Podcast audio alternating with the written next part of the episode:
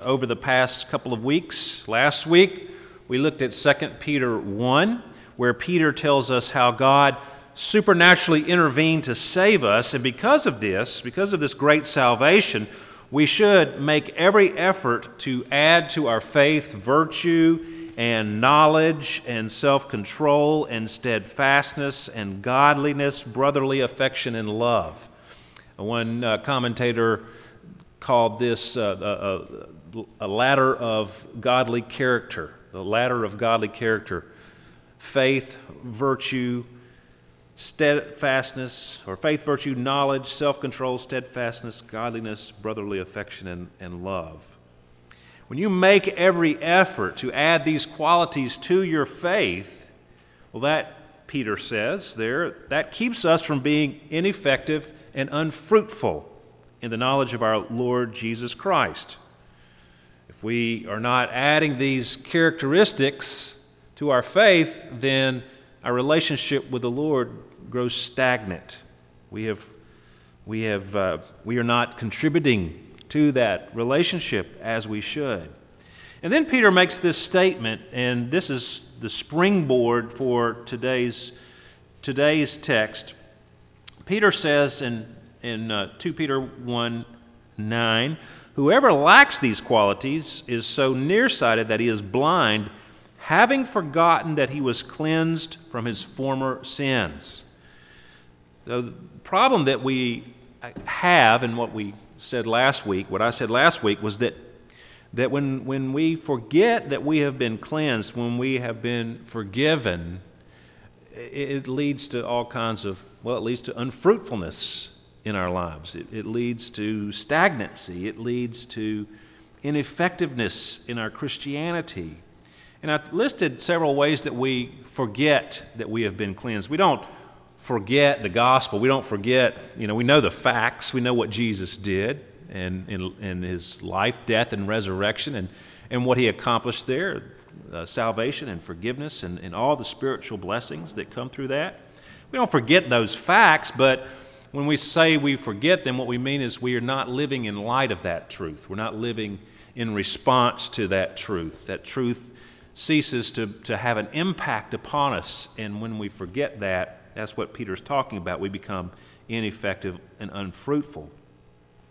Peter says that the person who has forgotten that he's been cleansed is actually spiritually blind. You, you get to where you can't really see your way forward. Now, when I said that last week, the, the comment that I, you know, some people said something about the sermon and comment on one aspect. There was one particular aspect of the sermon that got commented on more than anything else, and it was this this idea that that one of the ways that we forget the gospel, forget that we've been cleansed, is through allowing bitterness to take root. And several people commented on that, and I thought, well, that needs some more development then. If we're thinking about that, strikes a chord. And I think it's true, because bitterness can easily take root. And so well, let's look at Matthew eighteen, twenty-one to thirty-five. Then Peter came up and said to him, Lord, how often will my brother sin against me and I forgive him? As many as seven times?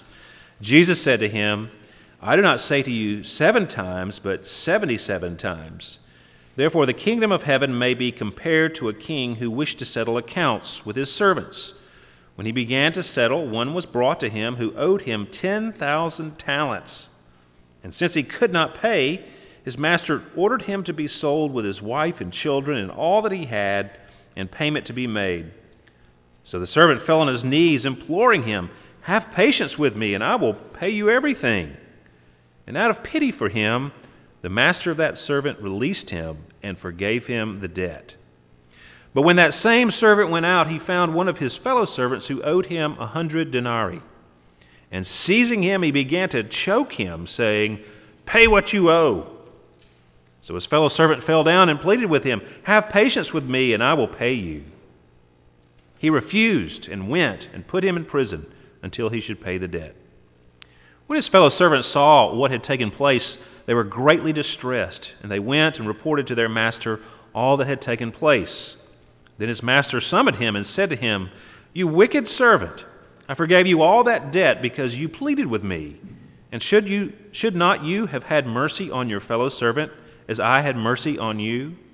And in, an, and in anger, his master delivered him to the jailers until he should pay all his debt. So also my heavenly Father will do to every one of you if you do not forgive your brother from your heart." May God bless the reading and hearing of his word to us today. Well, forgiveness is a, a sweet word. You'd love to hear that word, forgiveness, or that you're forgiven. It's not such a sweet word when it refers to or applies to the person who has wronged us. When, you know, it's nice to be forgiven. Sometimes it's very difficult to be forgiving. Love to be forgiven, but sometimes it's very hard when we've been wronged to be forgiving. Well, in this chapter eighteen of, of Matthew, uh, Jesus has been teaching his disciples about church life and church discipline. Christ desires for his church to be a place of humility and service, and a place where uh, people are restored and there's reconciliation, where people who have strayed are, are welcomed back in uh, as they repent and, and, and want to, to come back home. And if one brother sins against another brother, there's reconciliation through truth and repentance. You see there in just the previous verses to this we, the, the section that we've read. Well, if we think about the fact that this is speaking to the disciples and he's referring to how life should be in the church, we can understand that a, a sure way to cease to grow as a church is when members allow past wrongs to embitter them. If we uh, become a church where there's a lot of contention, where there's bitterness between people in the pews, well, you it, when that happens, when you have a lot of bitter people, you have a church that ceases to be joyful. And Christianity loses its uh, winsomeness, where you have a, a bunch of Christians in the pews who have a perpetual frown on their face, and they're just not pleasant because they have let the root of bitterness get down deep. I like Scotty Smith as a Uh, retired pastor. Uh, he's not really retired, but he's retired from the pastorate. He teaches um, in Nashville. And he says this in a, in a prayer that uh, actually Norman Bagby gave me. He says this: "Some of us have fertilized roots of bitterness in our hearts with miracle grow, poisoning our joy with resentment, anger, and unforgiveness." It's easy to do when you've been wronged. Forgiving us Forgiving someone uh, who has deeply wounded us, it seems like a daunting task sometimes, and, and sometimes it can even seem to be an impossible task, especially when there's a, a long history there. But it is not impossible. God commands us to forgive one another from the heart. And if we look at the, the parable here, we see that the, the, the first step in forgiving someone is first to realize how much you have been forgiven and cleansed by the Lord. Now, this parable begins with Peter asking a question. They've been talking about repentance and forgiveness of someone who sins against you, and, and Peter uh, is trying to apply this, and he says, you know, how many times do I need to forgive someone who's sinned against me? And they keep on doing it. Seven times. Of course, in those days, the rabbis taught that uh, you were obligated to forgive someone three times. And after that, you could say enough is enough. Well, Peter's being generous here. He's going to go all the way up to seven times. I'll forgive someone seven times. And that'll surely impress the Lord and and uh, and answer my question. And, and but Jesus responds like he would have never imagined. Jesus says, you must forgive seventy-seven times or seventy times seven, depending on your translation. Jesus is not given an exact number here. Uh, the point is, you just there, there's never an end to forgiveness, to forgiving those who have sinned against you. It's not seventy-seven or four hundred ninety, but never stop forgiving, being forgiving. And I wonder if Jesus is actually picking up language from Genesis chapter four. In Genesis chapter four, uh, Moses is tracing out the the line of Cain, and you you see uh, several wicked people highlighted there. One of them is Lamech. Lamech uh, married uh, two women, Ada and Zillah, and his he has a speech that's recorded there in chapter four, twenty-three and twenty-four. Lamech said to his wives, "Ada and Zillah, hear my voice. You wives of Lamech, listen to what I say. I have killed a man for wounding me, a young man for striking me. If Cain's revenge is sevenfold, then Lamech's is seventy-sevenfold." So it's a parallel. We got the sevens and then the seventy-sevenfold, or seventy times seven there. Lamech was obviously wicked, and he got revenge. Well, Jesus is saying, in my kingdom, it's the opposite of Lamech's attitude. My kingdom is one where there is forgiveness and mercy, not vengeance. The opposite attitude is what should be occurring in Christ's kingdom. So to illustrate this point, Jesus tells this parable, and it breaks down into three different scenes. We'll take them in turn here. First, we have scene one with uh, the first servant and this king, who is obviously a wealthy king.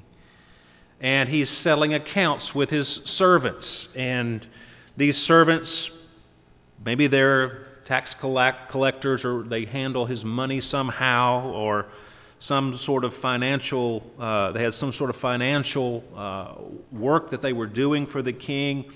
And this one particular servant who's pointed out here, he obviously had dealt a lot with the king's finances, and he finds himself having accumulated a great debt that he owed the king. Now, Christ says here that the, the servant owed the king ten thousand talents. Now, a talent was something like uh, twenty years' worth of pay. ten thousand of those. So if you do the math, that's a, somewhere between one hundred fifty and two hundred thousand years' worth of wages.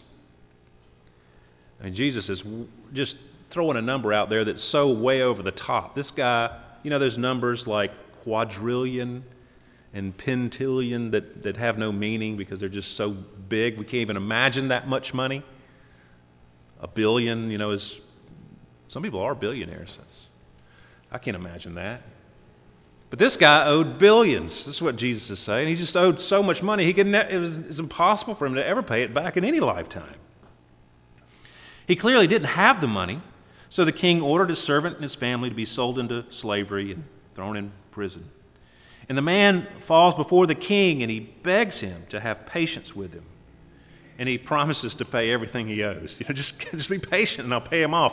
It's not, that's never going to happen. He, he's not able to do that. Now, the amazing thing about this is, is that the king does have patience with him, but he doesn't set up a payment plan. He just forgives the debt. He eats it. The king eats this debt. Forgave it, forgave him billions and billions of dollars worth of debt. Just wipes it clean. And in that picture of how Jesus treats his people, we come to him for mercy. He doesn't set up a payment plan. He forgives us. He cleanses us. He wipes the slate clean. We don't repay. We're forgiven, and our status is restored. We are as if we had never been in debt before. We are restored in good, to good favor with him. We have that in our possession when we are forgiven. And that is what we should never forget. That's what the point of this parable is. We should never forget that if we are a believer, if we are a Christian, that we have been forgiven more debt than we could ever imagine, because we sin against the Lord thought, word, and deed all the time. And, and most many times we're not even aware that we're sinning against the Lord. The Lord has cleansed us and restored us. Well, that's the first scene. Beautiful scene. It pictures the, the great mercy and forgiveness that we have with the Lord. But then in the second scene, we see the servant going out, verse twenty-eight and through thirty, and he, he finds one of his other servants, servant number two, and he, he grabs the guy, begins to choke him, and demands payment. And this fellow owed the first servant a hundred denarii. Now, a denarii was a day's wage for a common worker. That was that's what your Bible notes will say. So this guy, you know, is a hundred denarii, maybe a couple thousand dollars, and if, if if we wanted to put it into our parlance today, you know, a manageable debt. You know, probably didn't have it on him, but a manageable debt that he legitimately could repay. But then you have this first guy who'd been forgiven billions of dollars worth of debt, grabbing him, just seizing him, and began to choke him. And you see the hypocrisy flowing through. You'll notice that the second servant, the one that's getting choked, how he speaks, I don't know, but he, in the midst of being accosted by this first servant, he uses the exact words that the first servant used to the king. You know, be patient with me, and I will repay your debt. And that was completely lost on the first servant. The first servant doesn't hear the echo of his own words in the other servant's mouth. See, he has forgotten that he was forgiven an unpayable debt, and he's demanding this small debt be paid immediately by this man. You see, it's a picture of what we're like when we are unforgiving towards our brother or sister who's sinned against us. We've forgotten that we have been forgiven much, forgiven much more than we're being called on to forgive. Well, the third scene is the climax of the parable, verses thirty-two to the end of the section, thirty-two to thirty-five. The king finds out from some of the fellow servants who saw this play out, and they report it back to the king, and the king is astounded, and he summons the first servant. In light of how this servant has treated his debtor, the king orders him to be taken away and tortured until he paid his entire debt. And Christ gives us the payoff at the end. Christ then concludes by showing that the king represents his heavenly Father. And that parable is meant to warn Jesus' followers of the consequences of not forgiving your brother from your heart. Not just as a show, but from your heart, he says. But if we continue to hold a brother's sin against him and find no room in our hearts for mercy and forgiveness, we are acting like that hypocritical first servant in the parable, standing over our brother in judgment, choking him, metaphorically speaking. And it shows that our hearts aren't right with God if we do that. So today, three things that we need to draw from this passage. First of all, that we have an insurmountable debt of sin. You know, the law demands uh, strict obedience. God is a perfectly holy God. Every jot and tittle of it must be fulfilled. And as James tells us, if we've broken it in one part, we've broken it all. It's been destroyed. It's been broken. And by nature, we we do. We break it. We break God's law constantly, consistently, and easily. Those words from Gerald Bilks in his little book on the parables. By nature, we break God's law constantly, consistently, and easily. And our debt quickly runs up, like the first servant, into the billions. Mountains of sin against us. And we can never pay it off. We have to see our own sin as it is and cry out for the Lord's mercy and he will forgive us. Anyone who calls upon the name of the Lord will be saved. So we need to see how much we have been forgiven. We also need to be aware that we are tempted to have a double standard when it comes to others and ourselves, who have, those others who have sinned against us. And we can metaphorically stand over some, some offending brother or sister. We can grab them by the neck metaphorically and ignore our own sin before God. Well, if we want to be free from that, we can be. It, it, it is difficult when people have sinned against you. But letting the root of bitterness grow only hurts you. And it hurts the church as well when there's people who have wronged one another. You know, our church has been here for one hundred twenty, almost one hundred twenty-seven years. And, and uh, you know, when you're in close proximity with people, you, you knock up against one another. There's sometimes there's conflict. And holding on to those past hurts uh, is, is not helpful to you. It's, it allows the root of bitterness to grow deep. And it makes you lose the joy of your salvation. And it wounds the church, causes the whole church to be ineffective and unfruitful. So, we need to be forgiving of one another, and that's the second thing. Uh, the third thing is we need Christ. That's the ultimate thing. And as we come to the Lord's table today, it's just a reminder of, you know, to what Christ has done to forgive us. You know, we see The, the gospel on display here, that Christ shed his blood. His body was, was broken so that we could be cleansed from our sin and forgiven. And the table reminds us of, of that. We cannot survive on our own. We need his grace and mercy to cleanse us and forgive us, and, and to enable us to forgive others. Because when it's when someone has really wounded us, we need some supernatural activity in our lives, in our hearts, to be able to forgive from the heart in an unbounded way.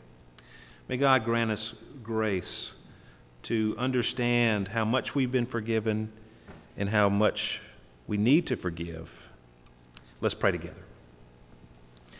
Heavenly Father, we, we do pray that you would grant us forgiveness. Forgive us for being embittered against others. Forgive us for not being forgiving. Lord, we pray that you would heal old wounds and take out the root of bitterness that has grown in our hearts. Lord, restore to us the joy of our salvation. And Lord, as we come to the table today, we pray that underscored for us especially In, in all that the table means, this one point, that you went to the ultimate lengths to forgive us an incredible debt. And we thank you that we don't earn it, we don't deserve it, and we don't pay it back. It's a free gift from you. And Lord, may we appreciate that all the more. May we not forget that we have been cleansed. May we continue to live out of that truth, especially in forgiving others, but also in how we live out our lives on a day-to-day basis. We pray that we would never forget the gospel. We pray this in Jesus' name. Amen.